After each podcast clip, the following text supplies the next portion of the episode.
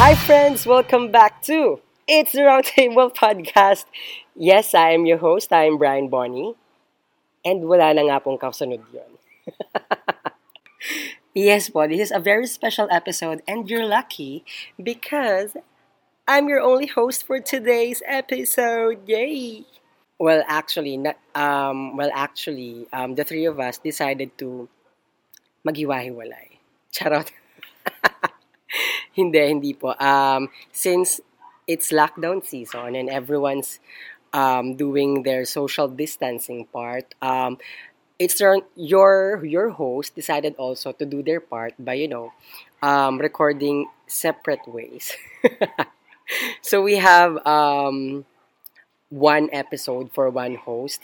So this week we have three episodes. Sabay-sabay po namin release yan today. Um, so kung pinapahinggan yung episode ko today, um, may kita nyo kasunod agad sa Spotify list namin the other two.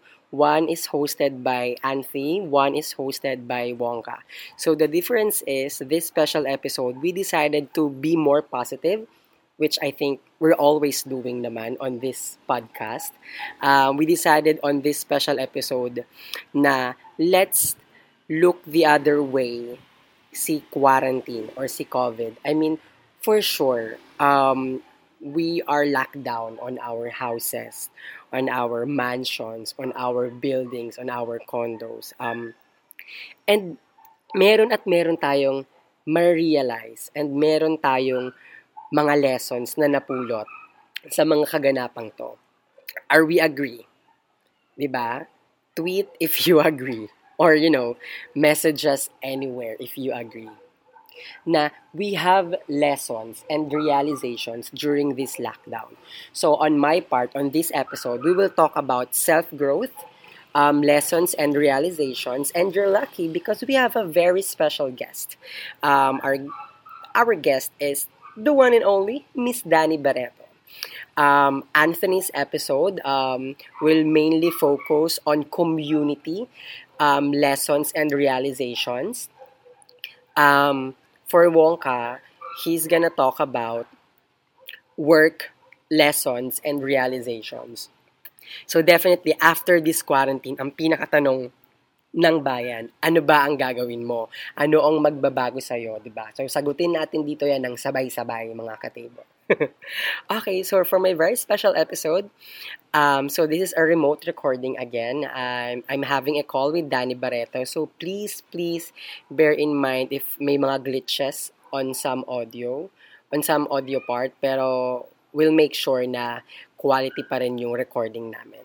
So there, enjoy! Hi, Danny. Thank you. Hello. Thank you so much for coming all over to, to Skype. to Skype. Medyo malayo-layo. Oh my. Buti nga hindi ka na traffic. Oo nga eh. Shit. Wala kasing car sa roads ngayon. So, walang traffic. Paano mo tinatawid yung lockdown ngayon? I mean, you and your family. Tina, well, um, siguro kung kung tatawid yung yung term, um, siguro kasi I have Javi here, I have Millie, plus Millie like really takes up so much of our time. And um, so parang everyday, kahit nawawala na kami ng ginagawa, but to see like Millie growing every day and all her like mga babe, baka akalain ng tao may coronavirus ka, huwag kang umubo, ano ba? ano ba yan? Anyway, yun nga. So, but dahil nga meron kaming Melly, na-amuse kami everyday. So, natatawid talaga namin. Plus, ang dami namin nagagawa, na-realize ko, parang we cook more na nasa bahay kami. So we cook our own dinner, our breakfast, our lunch. So parang mas maraming bonding experience kasi mas maraming time at home. I know, kahit ganito sa amin, nagluluto kami kahit di naman talaga kami nagluluto. So, Di napipilitan ka talaga matuto mag Feeling ko after nitong quarantine, marami sa ating makaka-discover na marunong pala tayo magluto.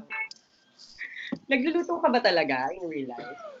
Marunong naman ako magluto, pero parang na-expand yung ano ko, knowledge ko sa cooking quarantine kasi wala akong choice.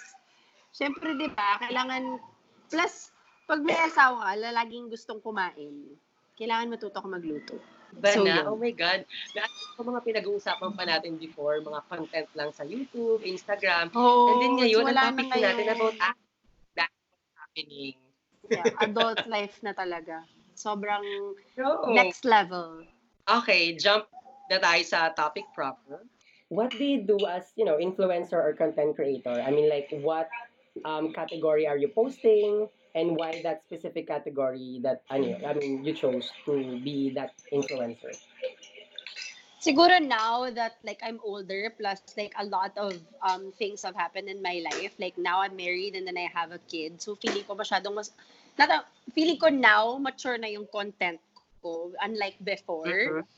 Um my content now is more about life and how I'm dealing ab- dealing with it and um motherhood as well and being a wife and you know learning new things like like like, like what I said cooking because I, I never used to cook and then all of a sudden now I know how to cook na and yun lang basically the journey of like um our lives now yun lang yung yun yung pinapakita ko ngayon sa tao kasi I'm I'm nung nag-start kami mag-put out ng content about our family and like our daily lives and magan nakita namin talaga yung yung um balik sa amin na sobrang dami nakaka-relate tapos ang daming um, nagsasuggest ng bagong mga, oy, paano naman to? Paano naman yung ganyan? Like, parang mas madami akong na-reach na audience nung mas nag-mature yung content ko.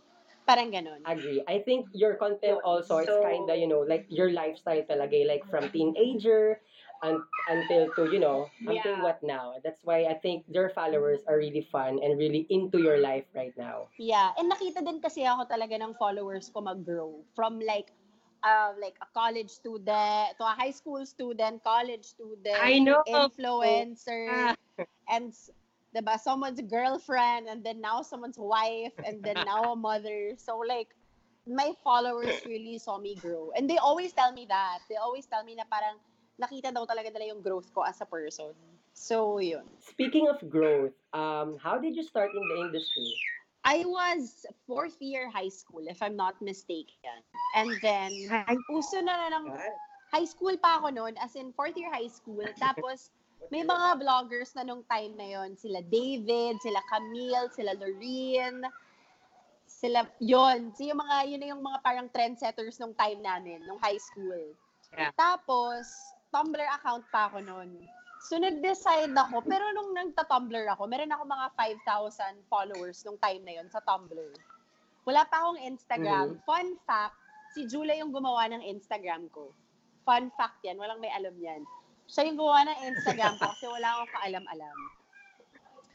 So anyway, tapos nag-post ako ng outfit sa um, Tumblr.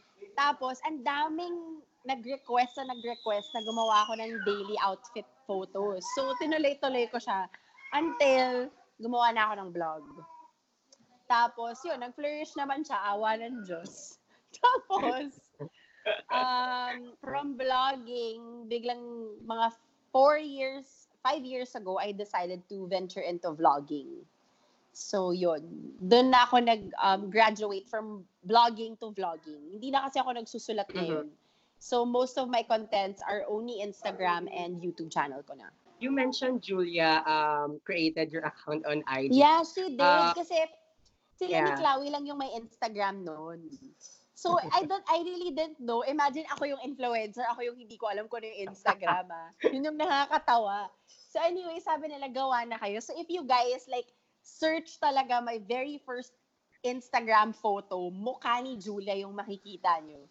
She's the first, in, she's my first Instagram photo kasi siya yung gumawa ng Instagram ko. Okay, so to all the listeners listening out there, um, Yeah. please that photo, tag Danny and tag It's the Roundtable Podcast on Instagram. Yes! Hanapin niyo siya. Makahanap yun. Hindi ko siya dinelete. Andyan lang siya. Um, have you always wanted to be an influencer? I, you know, to be honest, influencer, yung term kasi na influencer, recently lang talaga yan na Mhm. na, na, na bring up or naghamit. But Mhm. when I was starting out, I never knew where it would take me. It was just more of Mhm. like it, it was a hobby that it became like thankfully it became my job because I really loved doing it. And at the Mhm. time when I was in high school, fourth year, nag-college, when I entered college, I was doing fashion design. So it was really my passion talaga.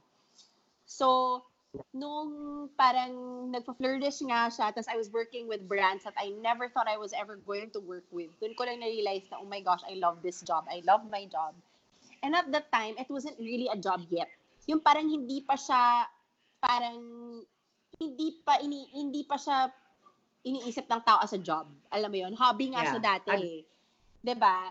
Tapos up until yun nga, parang influencers were born. Yun na yung parang doon na nag-start na. Tapos we, yung now influencers gained the respect that they deserve nung nabuhay nga itong influencer world. So it's good kasi marami kaming na-inspire. Maraming na-inspire na young ones to actually start their own vlog, to start their own um website.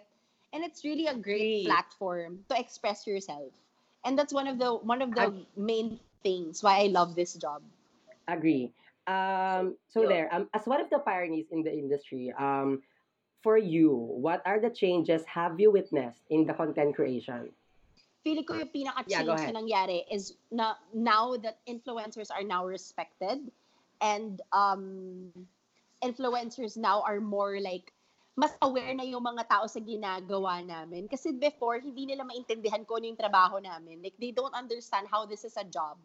And they don't understand how how hard it is to make content, to actually produce content, and to put it out there. Like, they don't understand the yung mga pinaghihirapan din ng influencers.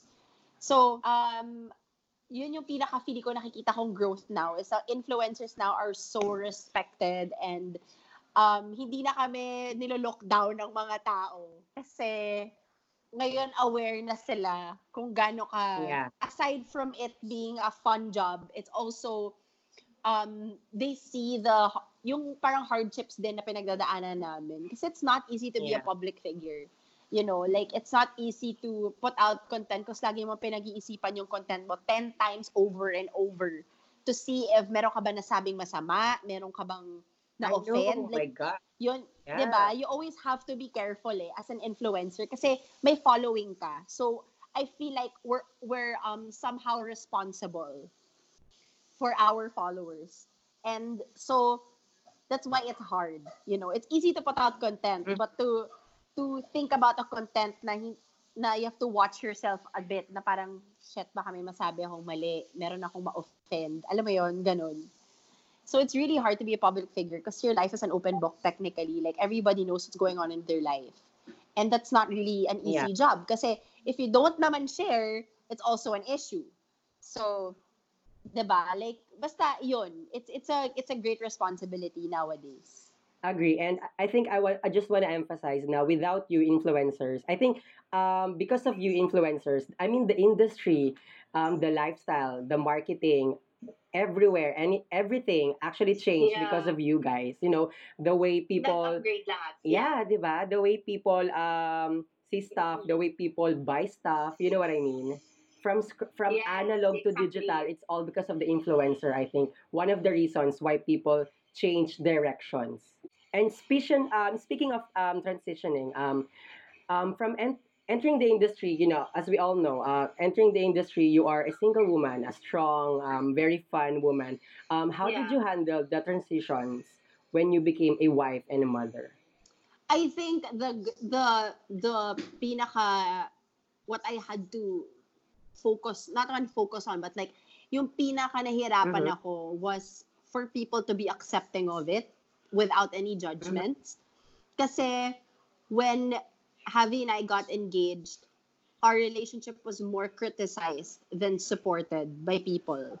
It's parang cause, um it was criticized because like a lot of people were asking as to why like bakit kami kinasal agad or ba't kami na-engage agad and or why we had the baby agad like it was a lot of people were parang mas maraming questions than support alam mo yon but I'm very grateful to my followers my loyal loyal followers kasi sila talaga yung wala ay wala akong pakialam kung masaya siya mas kung masaya siya masaya kami ganun alam mo yon parang ga- ganun yung pinaglaban talaga ako ng followers ko. Talaga, I really, really love them so much. Nobody turned their back on me, like, because it was such a great, Uh-huh. it was such a happy time in my life and people were making it so negative. So, it was nice to know that there's still a lot of people who actually, like, were happy for me. Alam mo yon, it's that Mm. that's what got me Yeah. by. eh. Na parang I still had supporters who were, supporters who were like, "Oh, if she's happy, she's happy. Then why are we gonna judge her for it, 'di ba? Yun Yeah. lang siguro. I lo- Kasi I think some people were alam mo naman, 'di ba, kapag ka may eh, when you're a public figure, everything in your life always has to have meaning to other people. So, Yeah. 'Di ba? Parang kahit anong gawin mo may meaning, 'di ba? Kaya di mo fina-follow tong taong to, magkagalit na kayo. Alam mo yun, people put meaning to everything. Or pag in-unfollow mo tong taong to, magkaaway na kayo. 'Di ba? Maraming ganyan. People put meaning into every single thing you do on social media. So talagang ay, yun lang talaga yung biggest transition that I had to um, overcome. But now, everybody's happy. Yeah. Like, everybody's so accepting of it. Gets na nila, ito na yung life ko. And everybody's happy for me. So, I guess, yun, okay naman siya. Now, it's okay na now. I really love how you actually build that healthy community of yours just because of you know social of the social media platform um because actually right now um based from my you know comparison right nowadays i think it's really hard to build you know that loyal community you know to support you to exchange ideas and everything. That's why um here on our podcast we're always always um pushing people to build community you know people that will make you healthy that will that will make you um, productive um, positive and everything that's why you know i'm really proud of you na you was a you were able to build that community you know i mean Yeah. just just because of your hard Yun work yung, yun yung, ano mo, yung bayad, technically. Like, aside from Yeah. this being a job, the greatest thing that this job actually brought in my life is this is, is these Mhm. people, my supporters. Kasi, Mhm. parang in tough times, you need you need people. Like, you need like support system. Like, I have a great, like. I have a great support system. I have my husband, my kid, my family. But my followers are like, my God, paglalaban ako hanggat ewan ko, sa dulo ng walang hanggan. My God, like, pag may nang babash sa akin, parang ready sila to fight all the time. Alam mo yun? So, talagang it's nice to know that you also have that. And it's nice to know Yeah. that um you're an inspiration to these to to this generation kasi um ito yung generation na kailangan ng ano eh ng guidance. For me ah. Ito yung itong generation natin ngayon. Ito yung generation na sobrang kailangan ng guidance. So um people really when people look up to you it's it's such a great honor. Kasi alam mo na oh my gosh I'm worthy. Alam mo yun? Yung parang um Yeah. I'm worthy to be admired. Ibig sabihin I'm doing something right. 'di ba so it's your duty as an influencer to actually um be responsible for your actions you know what you do and what you say Yeah. what you write. So there, um, talking about your community and big, um, giving inspirations to them. Um, for you, I mean, how are you dwelling, or what are the experiences um you you might want to share raising your own child right now? I think ako kasi parang um when I was pregnant, a lot of people kept were telling me a lot of stories about motherhood and you know, syempre kasi first time mother ka, you have your fears. But now that I have her, it's just like my God, seriously, it's the best feeling in the world. Kung alam ko lang ganito yung feeling, matagal ko nang kinalabit si Javi and like, mag-anak na tayo. Matagal ko nang ginawa. Matagal ko nang ginawa. Seriously. It's the freaking best. Wala, just, just to put it out there. Like, motherhood is the best thing that's ever happened to me. It really is. Like, I cannot compare it to any feeling in the world. Like, I always tell people, um, if you think that parang when you're with someone or with a partner or a boyfriend, yun na yung love. Wait till you have a kid. You will really experience real love. Like, that's true love for Mhm. me, to be honest. Um, yun talaga. Yeah, did this change Yun your talaga. relationship with your mom? It really did. It really did change. I, I, um, I, lo- I love my mom, obviously, but I love her 100 times more. It's like I appreciated all her sacrifices and all those times na magkaaway kami because hindi ako nakikinig. Ngayon naiintindihan ko na kung bakit siya naging ganun sa akin. Alam mo yon yung or ba't niya ako pinagalitan because of this or ba't niya ako nirestrict. Kasi I also have a girl. So now I understand why Mhm. she was like that to me. And I appreciate her more kasi now my mom and I actually talk more we talk more, we FaceTime every day, um, we text more, I wanna see her more. Yung parang now my bond with my mom is better than ever talaga. I would say better than ever. I love it. I love it. Pahay Yeah. naman kay Tita Marge. Yes, of course. Baka pakinggan niya to. Alam mo naman yung nanay ko, alam niya yung mga nangyayari sa life ko. So, I'm pretty sure maririnig niya tong podcast na to. Ang cute. um, next question. Um, would you allow your daughter to take the same industry when when she grows up?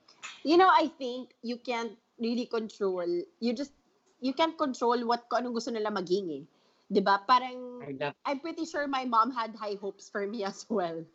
But at the end of the day, she supported what I what I was doing, what I'm doing now, and she loves that I she loves what I'm doing. Na she supports me so much.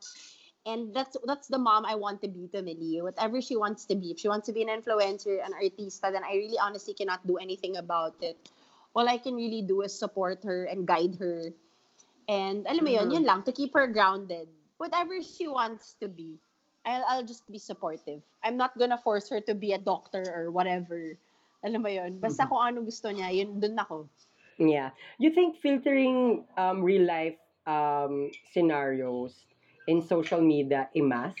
Well, that depends. Kasi, um, you filter when you think, when you think meron kang ma-offend or very, may pagka-insensitive sa nangyayari, yung post mo, or let's say, like now, um, our country is, our country and the whole world is going through a lot right now because of COVID-19.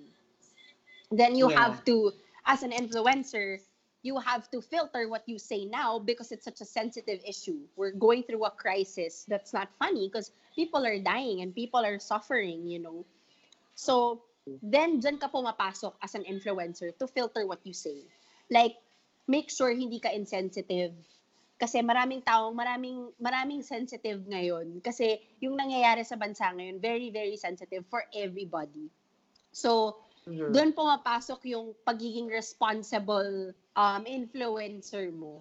Kasi public figure ka eh. What you say, maririnig ng tao. What they see, what you put out, makikita yan ng tao. And didibdibin nila yan. 'Di ba?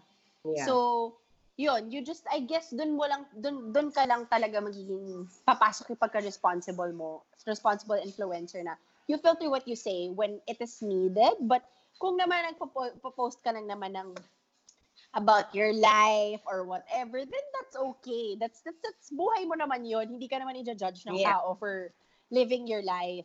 But yun nga, like now, if you're going through a crisis, then you just really have to be careful what you say nowadays. Be sensitive kasi um daming tao naghihirap ngayon, 'di ba? So yung yung mga words, you have to watch your words. Kasi 'di ba, like for ako to be honest, as an influencer, ang hirap to say things during a crisis. Diyos ko, Lord. Ako nga, bili ko pag may nangyayaring crisis sa mundo, kahit ano pa, hindi na lang ako nagsasalita eh. Natatakot ako eh. Kasi minsan it sounds right in your head, pero hindi pala siya tama. Alam mo yun? Or parang tama siya sa utak ko, pero pag tinype ko siya, shit, parang mali. Parang mali. Diba? So, over every time you post something, mag-isip ka muna kung meron ka na ma-offend. Yun. agree. I think that's one of the character ng mga influencer that I think most of the people um, na kailangan meron sila. eh. Alam mo yun, double thinking everything before really posting, you know, to your social media platform. Diba? I think it's better kung all of us, not just influencers, to think of it that way. That Yeah, way. that's what I'm gonna gonna say. Kahit hindi ka influencer, be careful. Alam mo yun? Kasi Yeah. judge of character rin yun eh. Para sa akin, judge of character yun. Parang whatever you say, it's from your heart. You don't just say it because you wanna say it. Hindi. For you to actually take the time to write a tweet, write a caption, post a picture, pinag-isipan mo yun. So you always have to be sensitive. Yun. Ah, meron ka na ba experience na parang some negative comments really, alam mo yun, alam mo yun, parang nag-breakdown ka because of those negative comments? Oo naman, there are a lot of times that ako kasi, natuto na ako the art of ano, the art of deadma. Na ano ko na yan, na master ko na yung art of dead deadma. Art of, ano, not giving a fuck. Yun, not giving a fuck technically. Like in this in this day and age when people um can when people like ang dami na kasi ngayon may time. Ang dami na ngayong may time ang bash. Hindi ko alam paano nangyari yun, but ako kasi ang ginagawa ko ngayon kapag may bashing ako, hindi ko na hindi ko nga tinatapos minsan basahin. Block and delete ako agad. Kasi sayang eh, alam mo 'yun, sayang yung mood ko ng araw na 'yun. Kung hahayain kong lahat lahat ng mga taong to sirain yung mood ko. Ako yung talo. 'Di ba? Kasi hindi ko naman kilala tong mga taong to eh, 'di ba? They don't they don't know me, they don't know what I've been through, they don't, you know, shit like that. And if if Agree. eh, what's best, 'di ba? What's best for you at the moment is just art of deadma. Huwag niyo nang payagan na mga taong hindi niyo kilala to put you down. It's not worth it. Agree. I'm actually really learning a lot um, just because of this um, Diba? one Skype call. Um, Danny, I think I just have a few more questions. Um, one of them is, ano yung mga nilook forward mo after this lockdown? Or Yeah. maybe your lessons and realizations because of this situation right now? You know ako, I think the greatest the greatest lesson or one thing I realized because of all of this is that um you cannot really take anything for granted. Any moment, any any moment with your loved one, any moment like in your life, like even when you're just even the fact of you waking up in the morning, you don't take that for granted because the fact that you're still breathing and you can still be with the people that you love and do what you love, it's a blessing already. And those are the little things.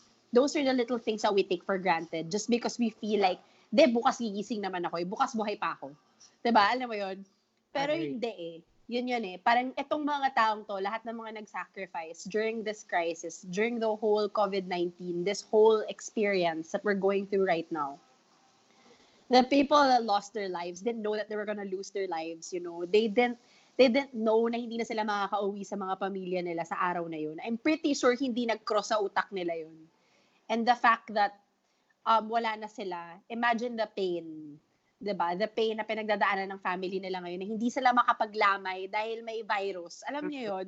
'Yun yung pinakamasakit para sa akin eh. Na parang just thinking about it, these people cannot properly say goodbye to their loved ones because they can't go out. We're not allowed, you know. We have hindi pwede ang mass gathering. Bawal ang lamay technically. You know how painful that is. So like now after this whole lockdown, I'm I'm going to say I love you often to the people that I love and Mhm. have fun every day, live and alam mo yon, just appreciate everything, every little thing. Even like food on the table, alam mo yon, or seeing an old friend. Like you you really have to um, appreciate everything after this lockdown. I just want to add na for our listeners, um, let's truly let's truly realize how life is short and uncertain. Um, you know that the happiest people don't have the best of everything. Really, they just make the best of everything. We just have to understand and absorb that. I think um, idea of living the life. You know, to really have to really enjoy our life and to not take things for granted. Yeah, that's the I think the basic the the most lesson that you can pick up from all of this is just taking you just cannot take life for granted anymore. Kasi di naman natin in-expect mangyayari to sa atin, but it did. You know, so, and it's an ongoing thing. Agree, agree. If you have one message to your followers, what would it be? Uh, my, my message to them, what I always tell them is that I love them so much and that I appreciate them so much and that um, kung saan man yung state ng life and career ko right now won't be as good and as colorful um, kung wala sila. Kasi talagang lahat-lahat talaga, alam mo, every time I, every time nakikita ko or physically nakahawakan ko lahat ng mga, let's say, nabili ko or pinagtrabahuhan ko, lagi ko sinasabi, hindi to mangyayari lahat kung hindi sa kanila eh. Kasi, ang hirap, yung, yung parang, what you do in a day as an influencer, whatever content you put out, and you see these hundreds of thousands of people appreciating what you do and supporting you and everything that you do, it's it's the best thing ever. like parang sa akin, that's that's the only thing why I'm still that's the only reason why I'm still here to be honest. Because a lot of people still want me here. And I I really um and that that's my followers. So I love them so much. I appreciate you all. And I promise that I will be more active. Minsan nawawala ako eh. But, but promise ko this time, hindi na yun lang naman. Awesome. Thank you so much, Danny, again for, you know, joining our podcast for this very special episode. Of course. Sadly, hindi mo na-meet yung co-host ko. Yeah, um, Kaya, hi! message lang ako if kailangan nyo ako. Bye, guys! Stay safe! Awesome. Thanks, Danny. Thank you, Bonnie. Love. Thank you. Kumakain ka na ah. Stay safe. Oo, nag-dinner na ako. Nag-food na ako. So there you go, guys. Thank you so much for listening um, on this very special episode of mine with Danny Barreto. After this um, episode, please, please check out my co-host episode. Anthony is gonna talk about community um, lessons and realizations after this quarantine. And please check out also Wonka's episode where he's gonna talk about naman um, work lessons and realizations after this quarantine. That's it, Pansit. Again, I am your host. I am Brian Bonnie. And this is It's the Round Table Podcast. Bye, guys.